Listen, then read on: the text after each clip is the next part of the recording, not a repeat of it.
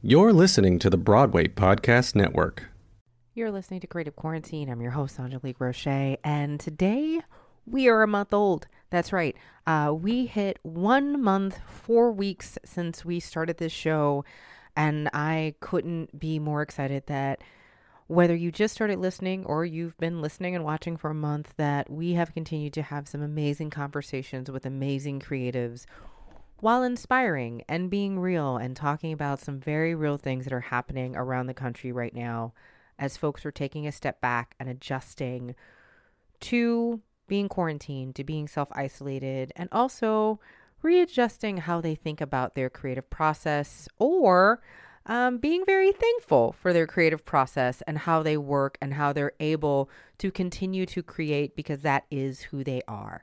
Uh, today, we had an incredible guest, uh, someone that I have been watching for years, a really funny comedian, uh, Kevin on stage, who honestly, the first time I ever saw Kev, I had seen some reaction videos. My friends had shared stuff. Stuff had been popping up in friends' timelines, and I'd, I'd seen a couple suggestions. And this really funny guy uh, that was reacting to a internet video, uh, which is something Kev still does.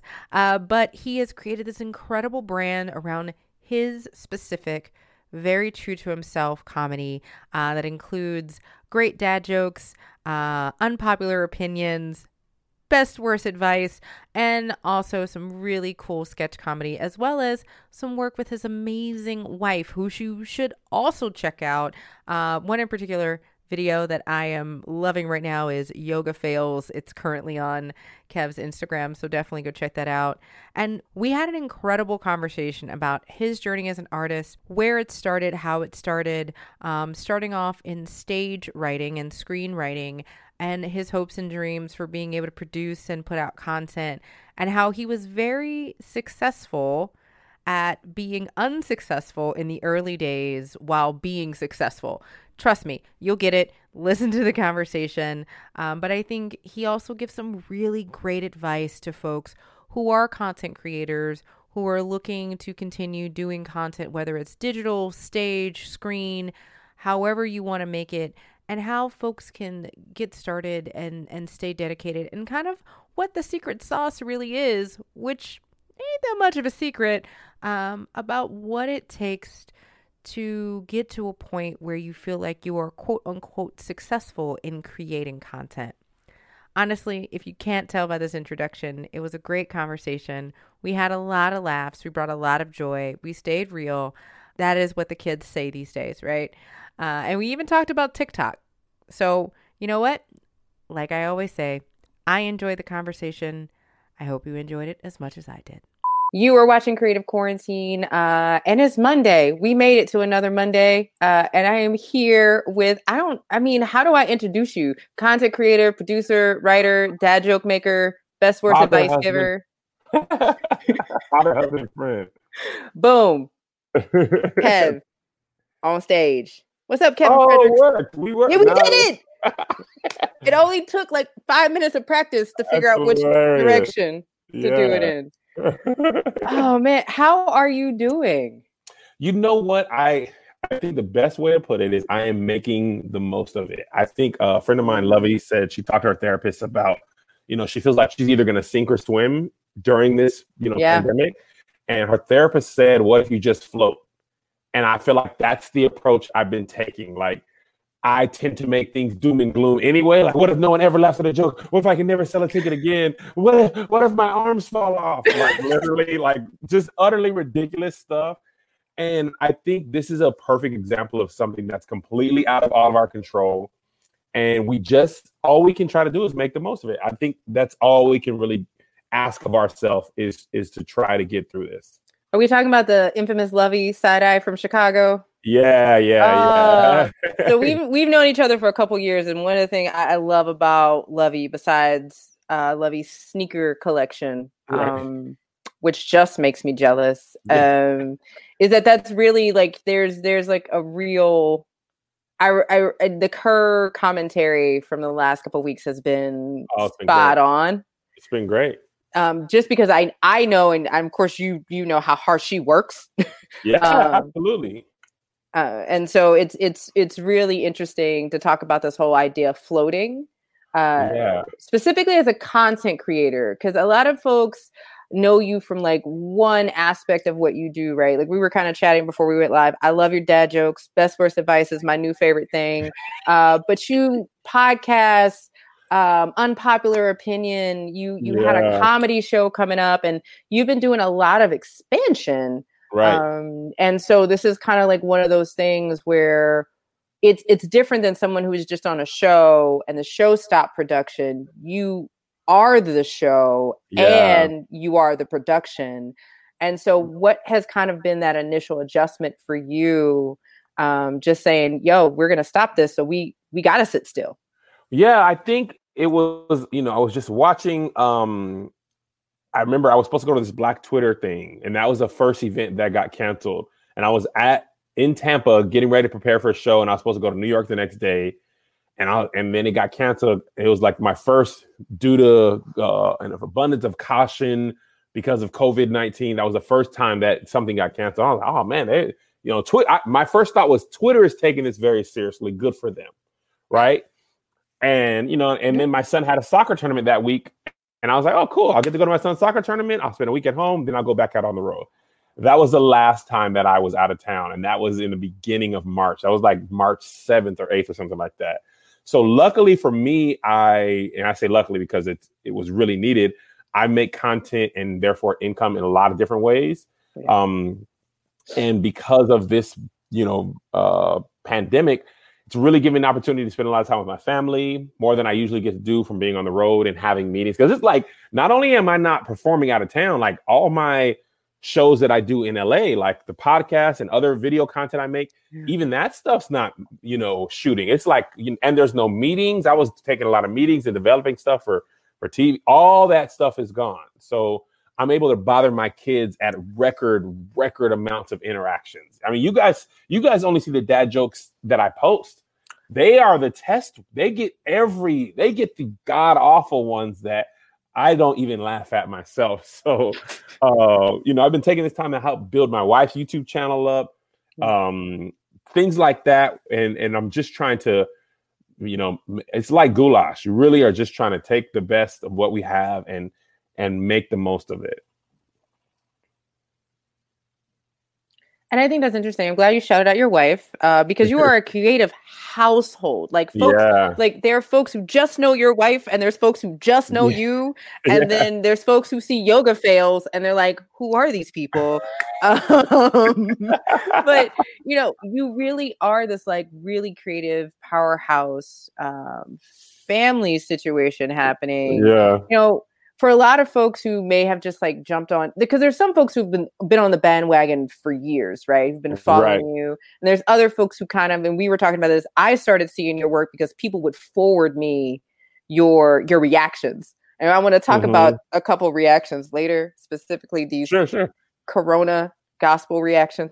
Um Oh boy. I was specifically asked to ask about that. Um but how you know what's what's and I, I, work with superheroes a lot so i love asking this question like what's your origin story? Like a lot of people know you're a military brat but like sure. how does one fall into being this like diverse content creator slash stand-up comedian slash dad joke teller? You know what? Honestly i've never really thought about it like this until you asked me. I think my internet story was b- born out of necessity and lack. Mm. So I, I, I started off making plays with my brother and friend. We were start we were called the well. The first thing I did was stand up, and I just did it in high school for fun on a dare, and I just played around with that. But I never kind of looked at it as a career, so to speak. I thought you know I was going to be like Tyler Perry and make plays, and we were in Seattle, Washington, making plays and you know doing great, but very far from actually making a living. And I remember we had got this guy who had either booked Tyler Perry promoted Tyler Perry. We flew him out to Washington, and you know, it was like if he liked this play, we were gonna make it. So he flew him out. He loved the play. He was like, "All right, now you guys got to put it up in Oakland for two days, and I'll, you know, I'll show that to Tyler." And I don't even know if he knew Tyler, but I was gullible, and uh, and we're like, "Okay, how much does that cost?" And he was like, "It's about three hundred grand to do a weekend of shows." And we were like, three. I, How do you? What do you? How do you? Th- three. You might as well have been three hundred bazillion. Like it just. We had raised forty thousand dollars from one investor, and that was the most money in the world we'd ever even talked about. We lost all his money. We broke even, but we didn't make any money. Yeah. Second time we we raised twenty thousand from another investor, broke even again, but didn't make a profit. Now you're talking about raising three hundred thousand dollars. So we were literally going to quit and and just coach our kids in basketball. At this time, all of our kids were on the same basketball team. And I saw, you know, I was watching a lot of YouTube. I was working at Boeing at this time, and I'd seen a lot of YouTubers like making a living doing YouTube. So I was like, what if we just make YouTube videos? Like maybe since we can't travel our plays from Seattle, because all the play, the popular black plays like Tyler and David E. Talbert and Je'Caryous Johnson, they all lived in the South, and they would run Yeah. from you know Atlanta to Charlotte and to Texas and everywhere in between, Chicago, and you could make a living. But from Seattle, you couldn't get, you couldn't even drive to a a, a black, like the closest black population was Oakland, Yeah. and that was a twelve hour drive, and we didn't have that type of money or anything like that. So the internet for us was like a a way to get more people to see us, so that maybe we could do our plays. And there was a, I'll never forget, there was a trend going on. Stuff girls say was going on, and we did stuff black parents say and stuff uh, black church girls say. And we asked our wives to be the girls in the video, and they said no. So we we we put wigs on. This was like during this is way back. Put wigs on, and both those videos went viral. And from that moment on, we just kept going. So the reason I started the Kev on Stage page is because in on our Playmakers page, all we made was church girls or church based videos, which were going viral. But I was like, I want to talk about other stuff that's funny to me that might not be church based. So I started Kev on Stage, my own YouTube page, and um, and I proceeded to make content, and I just never looked back. I and for like the last eight years, I've posted a video, at least one video a day for eight years. Wow. Wow. And And that's most and of the time, more than one video a day, but at least. I mean, I might miss a day, but I've done 365 videos a year Yeah. or more every year. Which is so interesting because when you think of the span of eight years, right, and you think of for those of us who really understand the evolution of the internet, like Yeah. and understanding what was acce- accessible to us. Like right now, people got diva lights and selfies, and they're working Yeah. with these HD phones, and they got Yeah. they, they've got their their T, you know, their their Canon Rebels and all these other things that are happening, and like everything's Bluetooth enabled. But eight years ago Man, that was not like editing was not the same. You did not have this editing software, and it I really speaks to- to trends. No, no, no. I was about to say, go ahead. I so I worked at Boeing, and it was the it was like getting a job at the Willy Wonka and the Chocolate Factory. Like they didn't hire anybody. They didn't hire anybody. They hadn't hired anybody in this program in five years, and they hired five people on one program and then two people on my wife's program. I used to sneak to my car on an iPod Touch and record a video in my car, and then go back to work, and then go home and edit it later. And I would sneak into empty conference rooms and and shoot videos. I had a Canon Rebel T3i was the most legit. I mean, you you I was Steven Spielberg, Martin Scorsese with that. It had a flip, you know, a flip um uh The flip finder. screen, yep. Oh my gosh, that thing was seven hundred dollars, and I was like, "This is. I mean, we gotta make it was now." everything. You know, so. Uh, but you're right. It is so, and it's funny because people complain like, uh, you know, I can't make content. It is literally almost all of my videos are are right here, shot, edited, posted. Right before we we did this, I shot two videos. Edit. I edited my videos with my left hand while I was eating cereal with my with my right. So How's that shoulder doing though? How's how's it? you know what's funny? I just texted my wife right before I got on with you. I forgot to take my uh, medicine. It is killing. I fell down the stairs and dislocated my shoulder on Saturday or Friday, and I still had to shoot podcasts with my shoulder throbbing like. Uh, it takes an in, insane amount of dedication Yeah. to do it. And that's usually the biggest separator between people who make it and people who give up. It's how willing are you to just keep going in the face of like no views. Because my first videos, man, you I have 78 views, 64. And I was like, we are we are this close to 100. You That's all I need. All I need is a hundred to motivate me to the next hundred. That's it.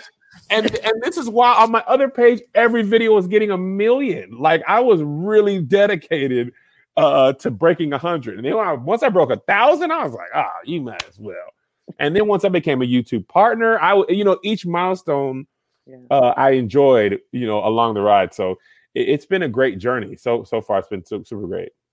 Well, I, I love it, right? Because it speaks to this level of adaptability and this level of just there is a d- this dedication, right, of studying the platforms, of understanding their shifts. Because I'm sure I've been working in digital media for six, seven years Mhm. on on, and every time the algorithm changes, it changes Yeah. every single thing you have to do Absolutely. and every single way you put stuff out there for you like has there been a secret sauce has there been something and you know don't share too much because you have a master class and i want people to hey this man this is expert knowledge um, this is not for free but if there's anything that you would like to offer um, just kind of as folks are out there who are content creators right like who wake up and have ideas and want to create content and tell a story sure. um, I think two things. One, use the internet to your benefit. Whatever your lane is, capitalizing on trends is the easiest way for people to become aware of you. So if you are a a chef, it's, you know, everyone in the world is talking about coronavirus and quarantine. So is it smart to say I'm just going to make a ham or is it smart to say corona uh quarantine meals to get you through or how, let me teach you how to make a meal with things that you have in your house um if you are a comedian and you want to talk about a show everybody in the world was watching the clark sisters on saturday night or RZA versus primo or insecure like if you have those things talk about those things because that's what everybody's talking about. And that's a good way to get people in your funnel. But the the the deep dark secret that nobody wants to believe is the truth consistency is the most important tool.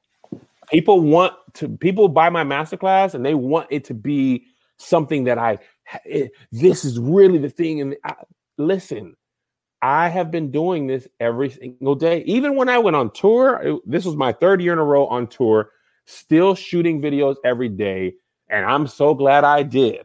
I mean editing them on the plane posting them right before takeoff you know buying wi-fi on a international flight just to make sure i could post it right you know what i'm saying? Like the dedication and hard work and consistency is that's what separates people. There's really no I can give you the tools, but I can't make you decide to get up and make a video when you have a migraine or you just lost your job or whatever and you just don't feel like it today or you had six videos in a row that stunk it up or the algorithm switched and you used to get, you know, a lot more thousands of views, now you get less or you have to learn what pops on TikTok like, you know, you kind of have there's a lot of that that's really important but consistency and hard work is the difference maker. People can blow up quickly but they r- very rarely stay successful you know what i mean the internet we Yeah. think about all the viral videos of people you've seen over your life that people haven't been able to make a career out of it you know or people who've had three three months or a year like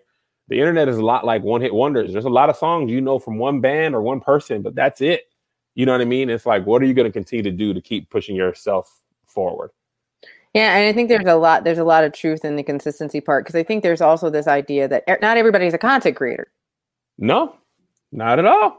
I mean, unpopular opinion, all puns intended, like not everybody is made out to be a content creator. And that doesn't make anyone good or bad or less creative or not creative at all, but like yeah, in the pace that we are looking at today, like I started off in journalism, right? Mhm. So journalism, however many years ago that I got a college degree, uh, was much different than the journalism that we deal with now, right? yeah, Like, yeah. that journalism, the news came out once a day. Maybe there was an evening edition if you lived in a big enough space and they had just invested in websites. right. Now you can't find a newspaper that doesn't have a website and a subscription and isn't constantly trying to put out the latest news and give updates to draw to traffic to the website. Um, for you, though, do you feel like there's a drive to still get back to traditional forms of creativity, like doing a stage play, um, looking at you know more appointment type television, or is this kind of like your sweet spot? You know, I think part of me at first I did want to do that, right? But then I realized like I to get it to be a traditional actor, you have to deal with an untraditional amount of rejection. Like the audition process alone, it is just it is grueling. It is just tough to break in. So many no's, you know. So at first, I'm like, I want to be traditional, but but but traditional is changing. You know, I'm like my children, 13 and 11, they have never in their life said my show comes on at seven o'clock. I need to be sitting in front of the TV at seven o'clock to watch it. They are used to saying, okay, I want to watch this guy on YouTube. So let me go to his YouTube page and see what he's posted. Or dad, what's the what's the login to Disney Plus because there's a show I want to watch? Or what's the Hulu? Like, can you log in to Netflix for me? So it's like, why, for me, why go back in time? Because the people who are going to be consumers moving forward, they're used to following people on online. And that's one of the reasons I do TikTok is because my son's soccer team, the 11 years old, 11 year olds, 10 year olds, they love TikTok. And they're about the age I was when I fell in love with Will Smith. Now, I couldn't buy a ticket to a show or a movie at the time, but I've been a fan of his my whole life. So when I could go see Bad Boys 2, I willingly did it because I had so many fun memories of the Fresh mm. Prince and then, you know, Men in Black. So I want to have the current you know fans that are my age that's the majority of my fan base but I also want to be introducing myself into people who are 11 and 15 and 20 and that's kind of the reason why i had to learn tiktok because i was vehemently against it but tiktok kids are not coming to youtube you know what i mean like my son's friends they're not finding my content on youtube they're on youtube but they're watching video game playthroughs and things like that. So, yeah. you know, with the internet, you kind of always got to be going with the flow and and and and and making sure you can do something relevant as the internet changes. Yeah. And I and I think that's such an interesting point because you know when you look at things like because TikTok basically is the new Vine. Uh, I know yeah. Asian net for a lot of people are like Vine. What's yeah. Vine? um, but like TikTok's the new Vine, but also you know, when you look at things like Quibi, which uh, which understands is adapting to 10 minute shows, which is yep. crazy to some of us. Right. Um, that things would be that episodic. But if you look back and you go Issa Rae, awkward mm-hmm. black girl, that yep. like that that structure was already on its way. And those fans who watched Awkward Black Girl were the first fans to get caught up in insecure, right? Because they were like, Absolutely. anything that Issa does, we're there. Right. Exactly and so i think that's that's such an awesome point and it's so interesting because yeah i did go see the last bad boys mainly because i love will smith right. because i was expecting anything out of the movie. Exactly and that's what we do as creators like i remember watching the first episode of insecure my friend was like you've got to check this youtube show out it's hilarious and that was like eight seven eight years ago like way way way back then and now Issa commands more than you know, say, you know, Josephina Blow on the street, who has the similar idea to Insecure, but isn't Issa Rae, doesn't have a web following, doesn't have 300,000 YouTube subscribers. At least that personality can, you know, if the network's choosing between one of these two people, they always want to give their their show the best shot.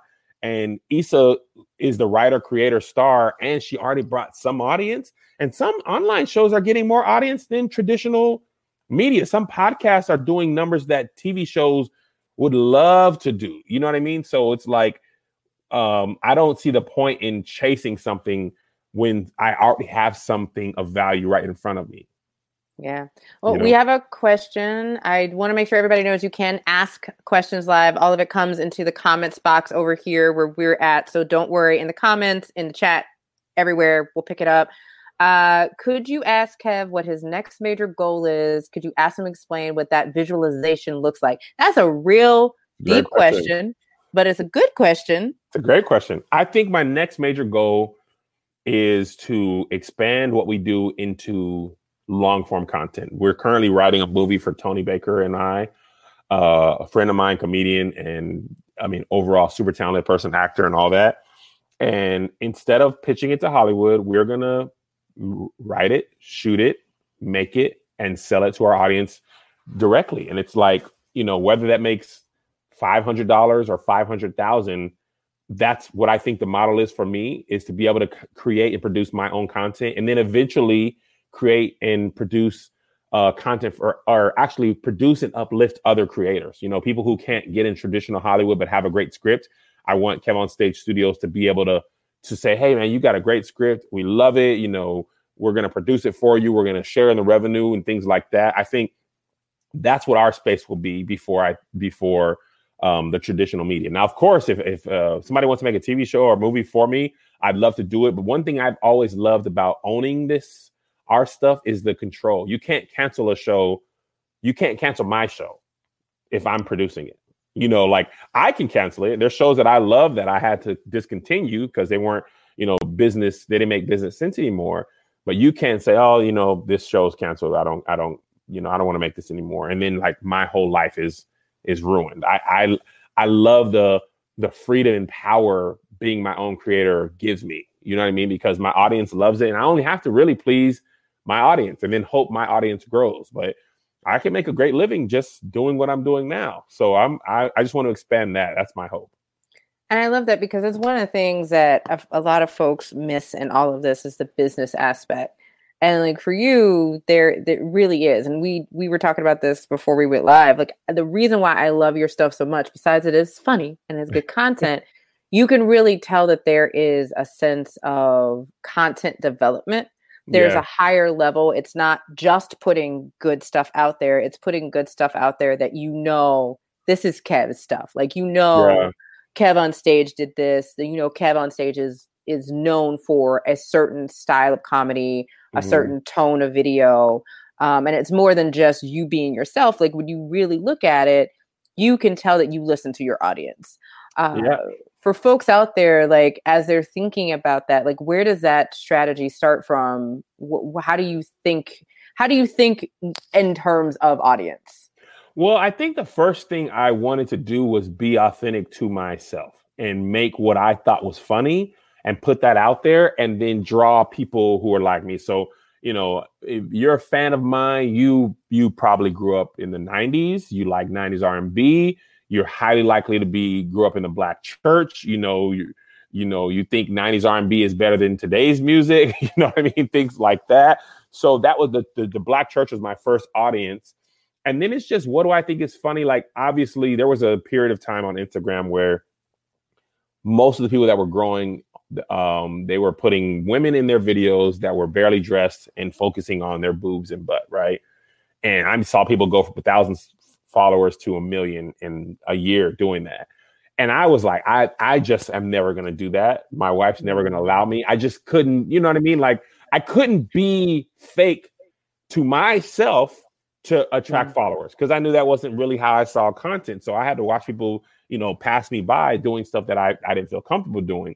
But I knew that if I stuck to what I thought was real and and valuable and funny and not funny, then the people would rock with me. And I feel like it's better to have somebody who really supports you and you know wants to come to a show or buys a shirt or buys a mug or shares a podcast is better than grabbing somebody who's just you know saw a girl twerking and now they're following you hoping for more of that. Because that's not you know it's like that's to me selling out. It's like doing something that you know you don't believe in only for either monetary value or to gain followers was like I'd rather have 200,000 or 2,000 people who really rock with me and know what I'm about than 2 million people who who you know are following me off of some you know persona I created that really isn't me. So that's why people are like I feel like I know you Kev. I'm like for the most part you do. I mean you know the the stuff I be saying is what I really be thinking. You know, I mean, it's more a performative version of myself. I'm not like this all the time when I'm at home, just you know, digging in my toes, watching The Office like most people. But but it's tr- it's funny because it's true. Um, you know, like, but for the most part, you do really know me because that's yeah. I, I put my thoughts out and i and i think that is is it's such a statement on sustainability right and i think that also goes back to like, like how you have been able to adjust in this time because right. it wasn't like you were completely adjusting the type of con like this is the same content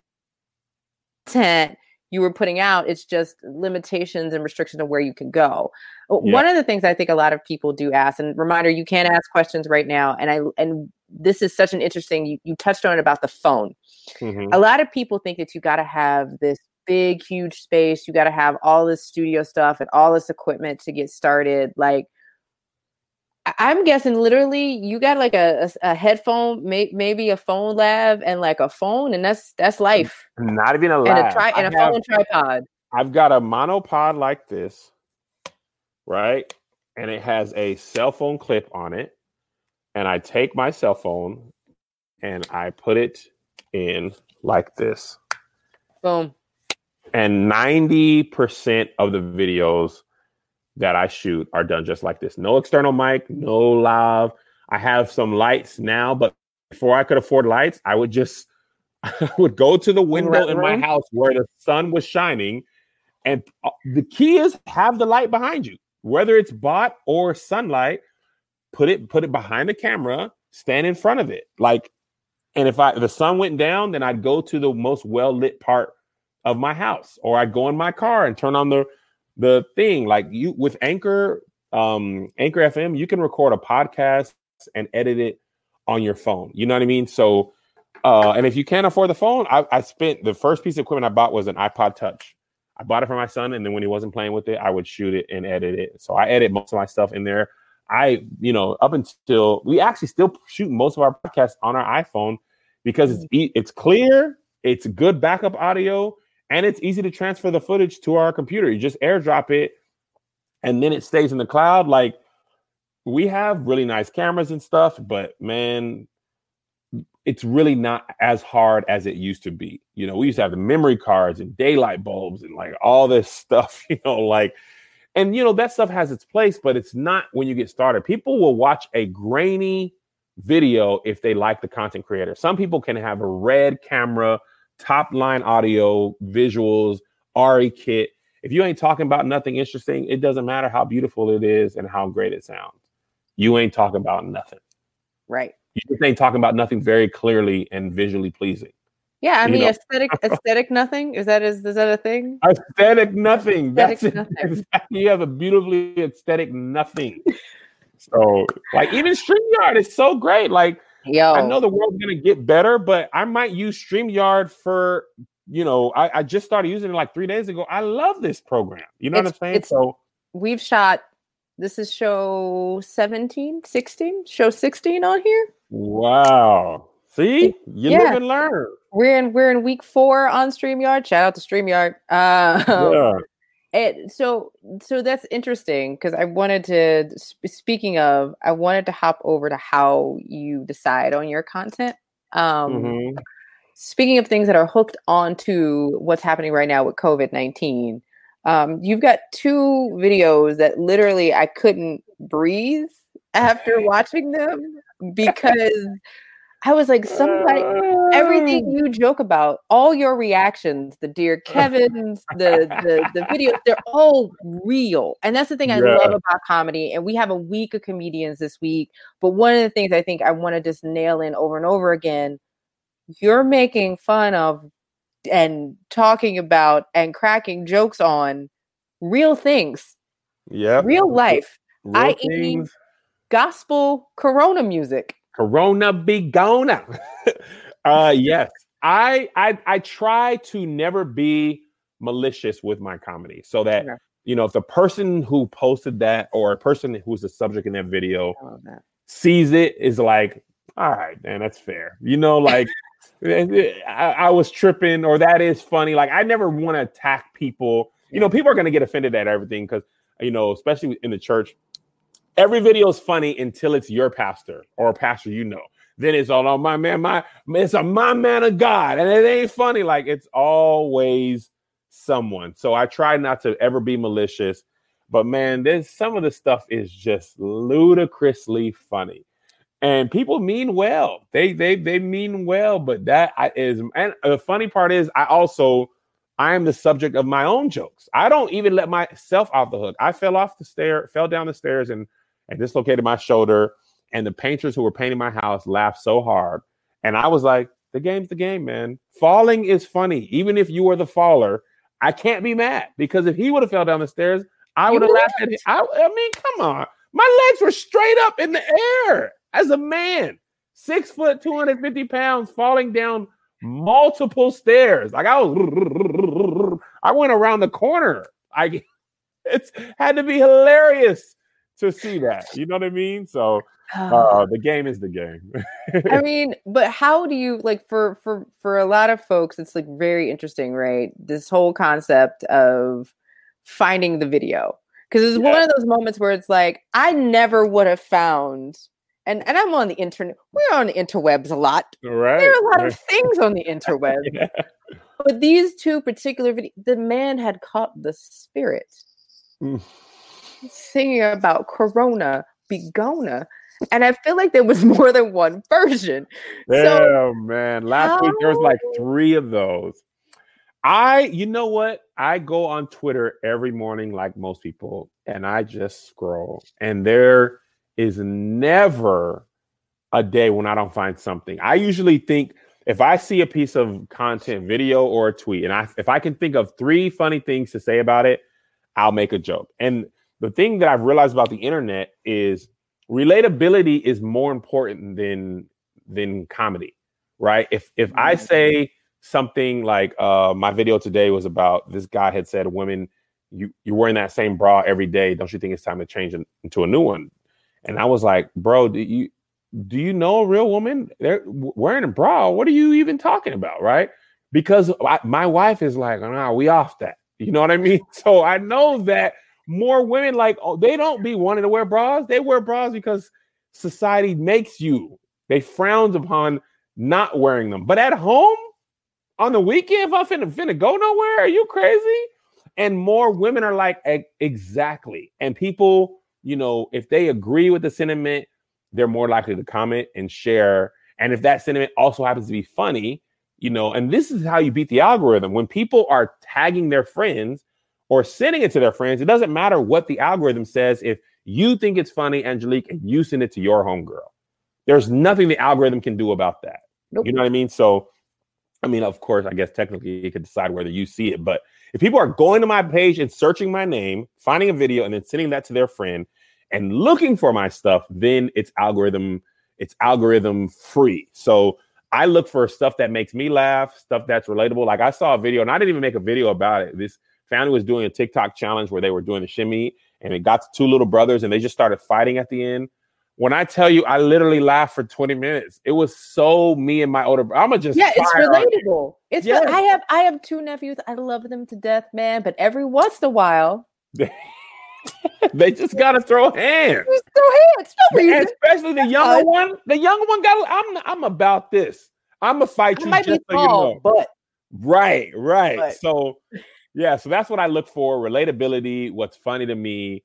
Because some videos are funny to me and not funny to others. Some videos I think I just did okay. People find them the most hilarious ever, and that's kind of another thing. Like I kind of make it, shoot it, and post it before I can talk myself out of it because I'm a am a hmm. creator and I'm sensitive about my work and I you know so many times I've made so overthink it. Uh, overthink it. I'll post something, then think about a funnier joke, or somebody in the comments will make a funnier joke than anything I said. I'm like, uh, I'm not funny no more. You know what I mean? But I just make it and get it up before I talk myself out of it because I'm I'm an artist and I'm and I'm sensitive about my stuff too, like Erykah Badu said. I mean, look, man, that's one of the one of the ways I tricked myself into is we do a live stream. There's no, it's up. It's up. It's up.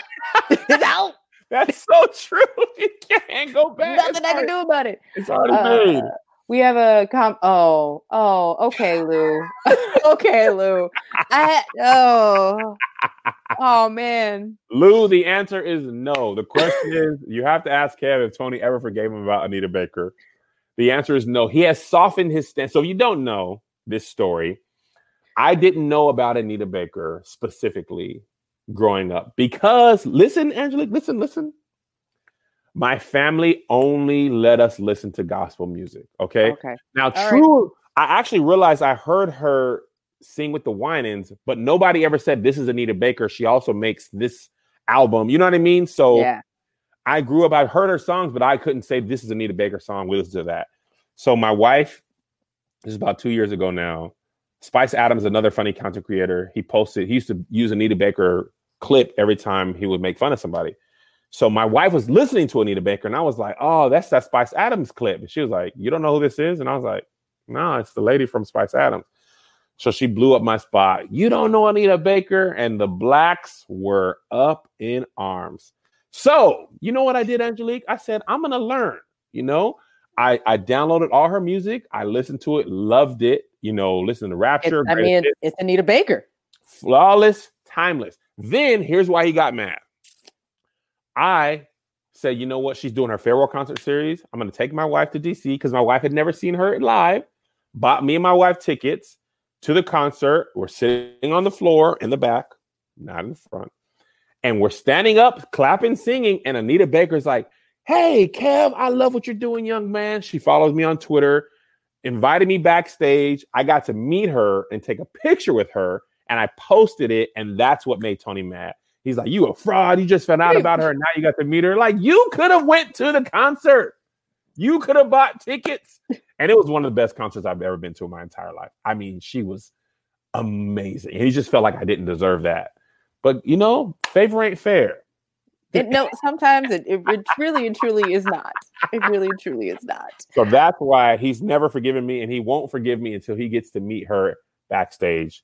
And that you know, might not that might not happen. Unfortunately, not my problem, bro. That's not my mm. problem.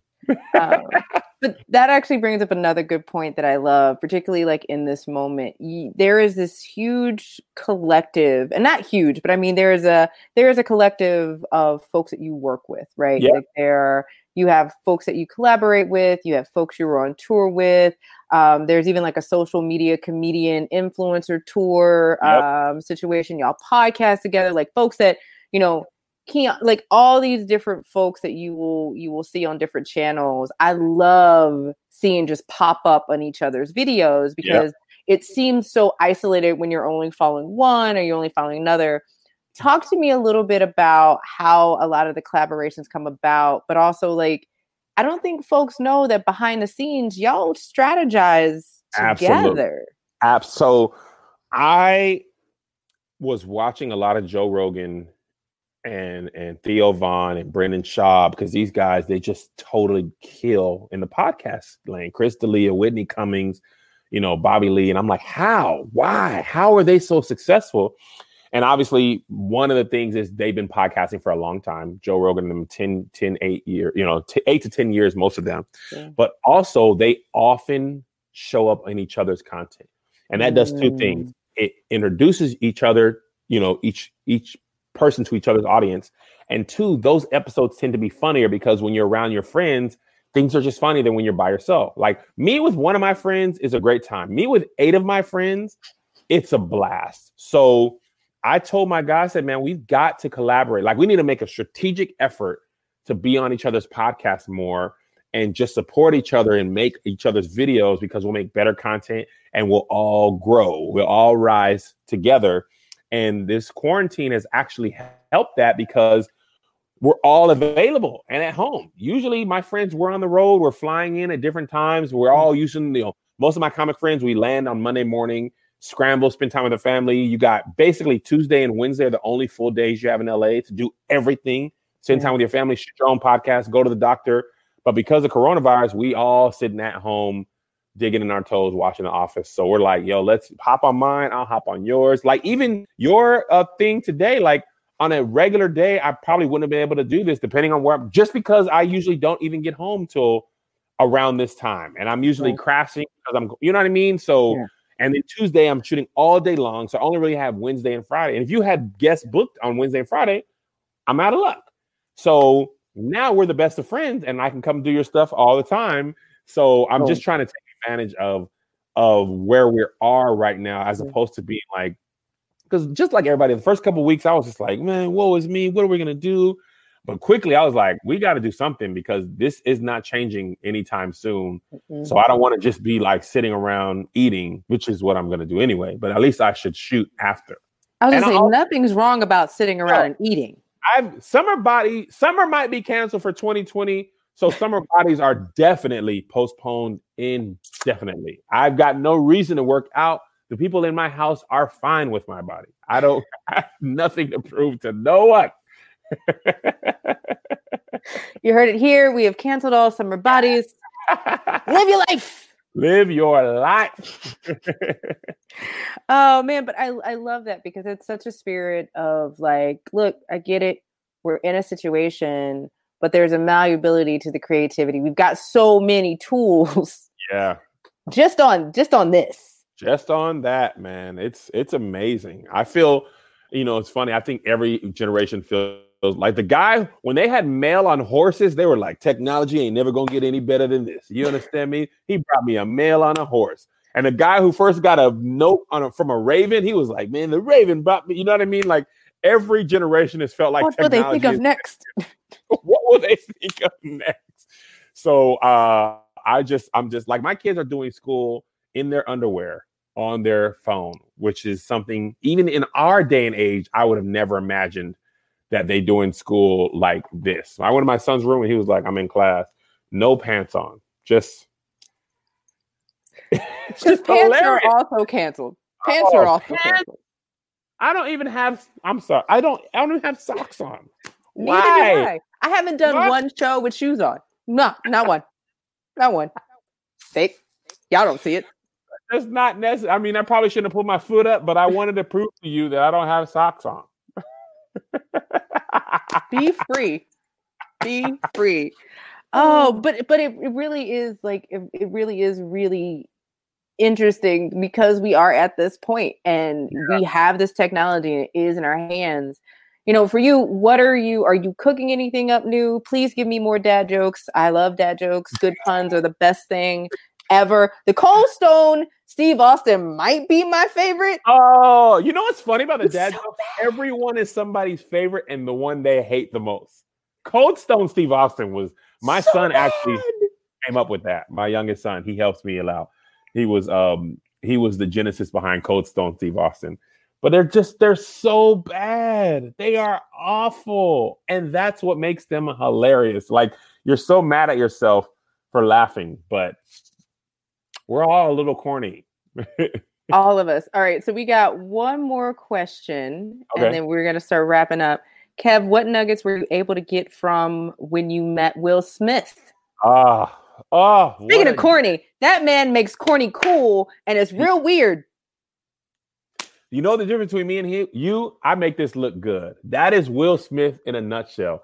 Uh, I didn't get any nuggets from him traditionally. I really just bumped into him at his office. We were pitching or we were meeting his uh, creative team, and Will Smith like almost bumped into me, and he was eating fig Newtons, and I was just like, "Oh my gosh, Will Smith likes fig Newtons." I think the thing about Will probably came from before I met him, and that is that Will Smith's probably his best skill, better than being a great actor, tall, handsome, athletic. He is so likable. You just all that.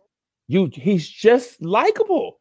You think he's fun to be around. He was so nice when I met him, and I just want to be likable. Like the only ability more you know, the only thing more important than ability is likability in this business. So I just want to be like Will in the sense that people want me to do well. They want to watch my movies, they want to watch my interviews, they want the best for me, want to meet me, all that stuff. So that it was it was just the best.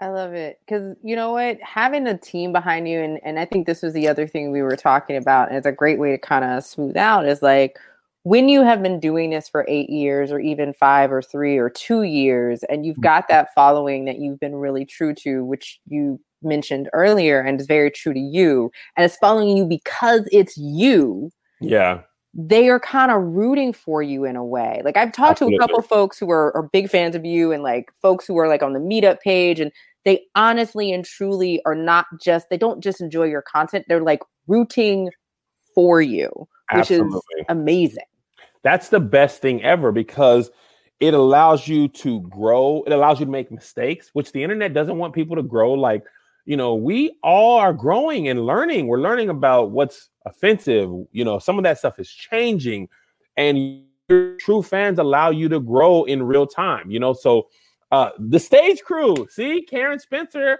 That that's the the name of my uh fans the name they came up with, you know. So I I just appreciate that love and support uh so much. You know, I, I don't take any of it for granted, and I'm so grateful to be in the position that I'm in. It's just it's the best. So, what should folks be looking out for? Are there any projects you got coming down the lines? Anything you're working on now? Um, and then, you know, tell the folks who may not already know how easy it is to find you. How easy it is to find you. It's so easy to find me with Kev on stage anywhere you look. Kev on stage will be there. Um, I have podcasts, The Love Hour on Thursdays on my wife's channel, The Righteous and Ratchet on Wednesdays. Dear Kev, where I give you the best, worst advice on the planet. People write to me serious questions. I don't want to be held responsible for your life's problems. So I give you the worst advice that you'd be a, a fool to take. Um, and hopefully we'll be shooting a movie later this year and and that'll be coming out soon. So I appreciate any support you can give me. And support comes in many different ways. It could be monetary, it could be from liking and commenting a video and sharing with the friends. And all that stuff is is valuable and I appreciate it all. Awesome. Well, thank you everyone for tuning in. Uh, check back tomorrow. We're going to be with Frank Calindo uh, tomorrow. Frank's to kill me for murdering his last name again. Uh, I, yo, I love him to death. He's one of the most talented men ever. I am friends with his family, and and he's going to be on here. You might know him from Mad TV. He's an incredible impressionist, but he'll be on tomorrow at two on Tuesdays. Uh, but I want to say thank you again so much, thank Kevin. So much. Have a great day. Creative Quarantine is hosted by Angelique Roche. It's produced by Angelique Roche, Sarah Storm, and Matt Storm. Our logo is designed by Aaron Leffler. New streaming episodes are available Monday, Wednesday, Thursday, and Friday at 3 p.m. Eastern, and Tuesdays at 2 p.m. Eastern on angeliqueroche.com forward slash creative quarantine. Podcasts are made available the morning after each live streamed episode wherever you get your podcasts. Please rate and review us on Apple Podcasts and visit us on Instagram at creative.quarantine and Twitter at creativeqteen. Please send this to a friend who needs a little artistic company and stay at home if you possibly can. We'll see you soon. Hey, it's Leslie Odom Jr. here on the Broadway Podcast Network to tell you about the Rise Theater Directory, a program of Maestra Music. Rise is a national online resource designed to connect and empower backstage and administrative and creative theater professionals from underrepresented backgrounds. If you work or aspire to work in the theater community, this can help you find your next project. And if you hire theater professionals, search the Rise Theater Directory to find your next team. Create your profile now and get more information by visiting risetheater.org. That's theater with an R E R I S E T H E A T R E dot org because only together we rise.